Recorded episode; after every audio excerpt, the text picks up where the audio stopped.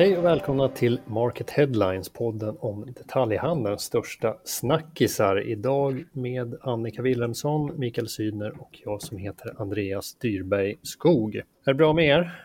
Det är bra. Det är utmärkt. Mm. Ska vi kasta oss direkt in på topplistan? Ja, det tycker jag. Den myllrar ju som vanligt med massa saker. Ja, det finns en överlägsen etta där i alla fall och Eh, den står Annika för. Kartläggningen av de 45 största svenska modehandlarna. Hur går det för dem egentligen? Det man kan säga är väl att det går väldigt olika. Att vissa går det ganska dåligt för och vissa blöder. Medan andra så går det väldigt bra för och har gått bra för genom hela pandemin också. Som, trots att de inte kanske är e-handelsbolag i grunden har fortsatt att öka kraftigt under pandemin. Vilken eh, teaser där. Är det någon särskild du tänker på? Ja, det är det faktiskt. Det, dels så har vi New Yorker som har ökat eh, en del, ökade 33 procent på ett år och 21 procent på två år. Men framförallt lager 157 har ökat med 50 procent på två år, alltså sedan 2019. Ja, de är, är ju vassa. De har ju gått väldigt bra under lång tid och eh, var väl en av få i modehandeln som fortsatte tuffa på bra även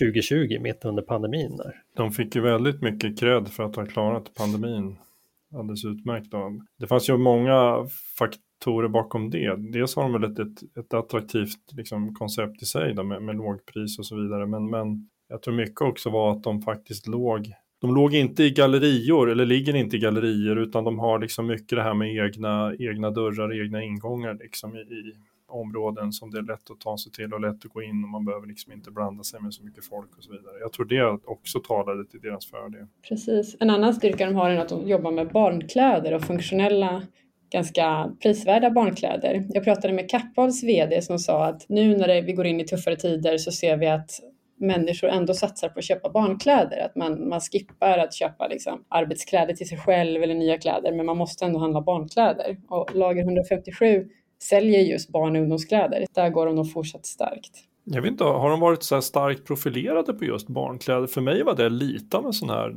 inte nyhet, men lite så här, jaha, ja, ja, man tänker mest på att det kanske är ja, lite ungdomsmode sådär. Det är kanske ännu mer ungdom än barn. Jag har ju själv två små barn och har inte känt att man pratar så mycket om lager 157. Nej, nej, du ser. Jag som nyligen var småbarnsförälder kan väl bekräfta bilden att eh, det är populärt bland barnfamiljer. Vi var ofta där och köpte typ underställ och sånt. Det var de jättebra på minns jag. Det, det kanske hänger ihop med att lager 157 inte fanns när jag var småbarn.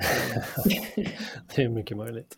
Och jag har väl inte hittat dit än, mina är för, för små. Så vi får se kanske blir kund du också. Visst går det att se eh, skillnader mellan om man kikar på e-handlare, renodlade e-handlare och eh, mer traditionella aktörer? Ja, helt klart. Man kan ju se E-handlarna har ju varit liksom pandemins stora vinnare generellt. De har gått starkt framåt eh, och vuxit jättemycket i omsättning, flera stora företag. Man kan till exempel nämna Naked som har vuxit med 80 procent sedan 2019, alltså från 2021 till 2019. Och Boost som har vuxit med 70 procent under de här två åren. Men det man också kan se är att, de, att alla e stora e-handelsbolag går ju inte så bra. Trots att de växer jättemycket i omsättning så går de också med röda siffror, de gör förluster. Till exempel så gick Naked med nu förra året med 21 procent eh, minus i rörelsemarginal. Medan Boost faktiskt gick lite plus, de har gått plus varje år under pandemin mm. samtidigt som vuxit. Ja, jag minns att när vi gjorde vår eh, stora 200-lista förra året, Mikael, eh, de 200 största e-handlarna i Sverige, då noterade vi ett eh, lönsamhetslyft det året. Det gjorde vi, vi även när vi kikade på modehandeln förra året, bland e-handlarna där och nu har de backat tillbaka. Får vi se om det blir samma trend på den stora 200-listan som ju kommer senare här i höst. Det blir spännande att se. Ja, det blir jätteintressant. Det kolla det läget. kommer följa upp den här listan med ett par artiklar till där vi tittar på både vinnare och förlorare på varumärkesnivå, så håll utkik efter det. Nu tar vi nästa artikel på topplistan. Eh, Paul Fishbein tar över som vd för Revolution Race på permanent bas, eller ja, permanent kanske man inte ska säga, tills vidare i alla fall. Både nyheten om det och en uppföljande intervju finns med på topplistan och det är eh, Mikael Syner som har skrivit båda. Vad har han för känslor för sitt uppdrag nu? Paul Fishbein. Jag tänkte det du sa med inte permanent, att han inte är permanent. Känner du till något redan som ni andra inte känner till? Nej, men det är väl alltid vanskligt att säga att en vd sitter permanent. Det intressanta är att det var deras ordval också i den pressrelease som gick ut när de talade om att han var permanent vd. Ja, så de, använder de det ordet? Ja, faktiskt, faktiskt. Ja, det är ju svårt att göra sig av med honom. Ja, för vi brukar vara lite försiktiga med den typen av formuleringar, men det var de skrev själva, så att mm. de har väl liksom planen klar där på lång sikt. Då. Det finns ju såklart en självsäkerhet, det märks ju hos både liksom Paul Fischbein och hos bolaget. Och det är med, med viss rätt kan man väl säga. Det har ju liksom, de har ju bra marginaler, de har inga skulder, det är liksom en light affärsmodell som Fischbein själv uttrycker det och man har inga fysiska butiker. Um, och um, han har ju förvisso respekt för kommande lågkonjunktur som, som vi pratar en del om i den här intervjun. Då. Men, men det här målet då att nå 2 miljarder i omsättning 23-24 som, som de gick ut med tidigare, det kvarstår trots mm. lite tuffare tider. Han menar att det finns liksom inte, finns ingen anledning att tro att det inte ska kunna gå att komma dit. Då. Intressant. Man har ju fortfarande svårt att äh, återställa förtroendet hos den så kallade marknaden efter vd-bytet i alla fall. Resonera någonting kring det. Vi pratade ju lite grann om det han och jag tidigare när han var TF fortfarande eh, mm. och vi återkom lite grann till det också och han tycker att nej, det här är ingen stor sak i bolaget och han hävdar ju fortfarande det här med att kunderna skiter väl i vem som är vd och jag, jag, jag tror att om bolaget fortsätter att leverera så som deras plan är och så som han är själv övertygad om att de kommer att göra så tror jag inte heller att den så kallade marknaden kommer att bry sig så mycket om det. Det är ju ändå, mm. man måste ju ha respekt här också för att Paul Fishbein är ju liksom en, han har själv erfarenhet av e-handel i 20 år typ. Mm. Han har ju en poäng i det han säger, men det, det kommer ju ta tid att återställa förtroendet uppenbarligen. Eh, om man kikar på aktiekursen, tog ju ett litet skutt uppåt när det blev klart att han eh, nu blir permanent. Ja, och den fortsätter väl uppåt här om, om eh, marknaden okay. gillar mm. nästa delårsrapport också. Vi får se. Men uh, Fishbein, var han lättare att få kontakt med än företrädaren Pernilla Nyrensten? Ja, absolut. så, så, så långt kan vi ju absolut säga att mm. han har varit lättare att få kontakt med än Pernilla Nyrensten. Ja. Kan ju nämna att vi, vi sökte henne med ljus och lykta under eh, våren, försommaren här, när vi utsåg handens mäktigaste och det var ju allt annat än lätt att få kontakt med henne. Inte ens hennes eh, närmaste assistent hade ju alltid möjlighet att få kontakt tydligen. Det var lite, lite knöligt men, men det gick ju till slut det också. Hörrni, ska vi gå vidare till onsdagens stora nyhet kanske? Och att H&M la ett varsel som visade sig beröra 400 personer i 69 av kedjans butiker i Sverige. Och eh, dessutom så kom det varsel från eh, både NetOnNet och eh, BHG Svenssons i Lammhult. Eh, oklart om det ska inkluderas där i BOG, men eh, de berättade också om ett varsel där. Och, eh, vi har även sett varsel tidigare om man tittar tillbaks eh, de senaste månaderna så är det ett stort antal företag i detaljhandeln som har varslat anställda med uppsägning, inte minst inom e-handeln. Vad säger ni, vad, vad ligger bakom den här utvecklingen?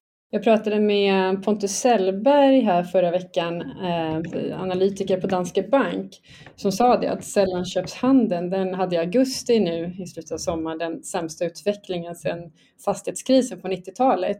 Och nu när vi går in i en lågkonjunktur med inflation, höjda elpriser och höjda räntor så, så handlar nu kommer vi se konkurser. Det här kommer att bli tufft. Precis som du säger där Annika, att problem för Sällanköpshandeln och varsel brukar ju följas åt. Det har vi ju sett förr som du själv är inne på.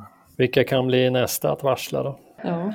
Men det var ju så blandade branscher som varslade samma dag där också. Det var ju inte så mm. att det var liksom bara modehandeln som började skära hejvilt utan det var ju liksom i tre helt olika branscher som de här varselsignalerna kom. Sporthandeln har det ju talats om ett tag att eh, har en vikande utveckling men där har man inte hört om några större varsel än va?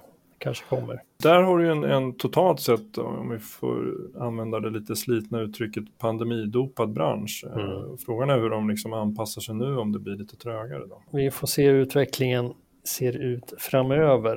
Eh, nog om deppiga rubriker. Kan snacka om lite roligare grejer på slutet här kanske. Annika, du träffade Åhléns nya ägare Ayad Al-Safar i veckan. Hur, hur, var det? Precis, jo men det var väldigt trevligt. Jag hälsade på på Åhléns nya kontor där i Vasastan där de suttit sedan i somras. Ayad är ju till skillnad från det vi har pratat om nu, han är positiv. Han, han säger att han ska vända Åhléns till svarta siffror här inom ett år. Åhléns har ju gått enligt honom i alla fall minus de senaste 34 åren. Så det är ett väldigt stort ambitiöst projekt att vända den skutan. Det blir intressant att se vad det han kommer att lyckas med som alla andra har misslyckats med. Då. Ja, jag frågade vad hemligheten var att vända, för han har en historia om att vända liksom, förlusttyngda företag. Han kallar det sunt bondförnuft. Att sälja jag vet det. att det är det som har saknats i Åhléns alla år. Det är sunt bondförnuft helt enkelt.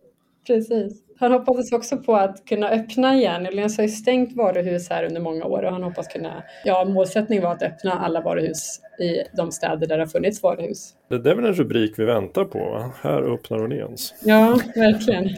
Ja, det är bara Åhléns Outlet som öppnar nu Ja, exakt. Ja. ja, ni kan se fram emot en lång intervju med Jad Al-Safar på market.se i början av nästa vecka. På onsdag i nästa vecka kan ni också se honom på scen på Retail Arena som Market och Dagens Industri ordnar på Grand Hotel i Stockholm. Den dagen avslutas ju med utdelningen av Market Awards. Det är något att se fram emot i alla fall. Men det tar vi och rundar av dagens avsnitt. Du, får jag, får jag avbryta dig Andreas? Ska du avbryta mig? Ja. Jag har jag glömt något? Jag vill backa till varselvågen. Får jag göra det? ja.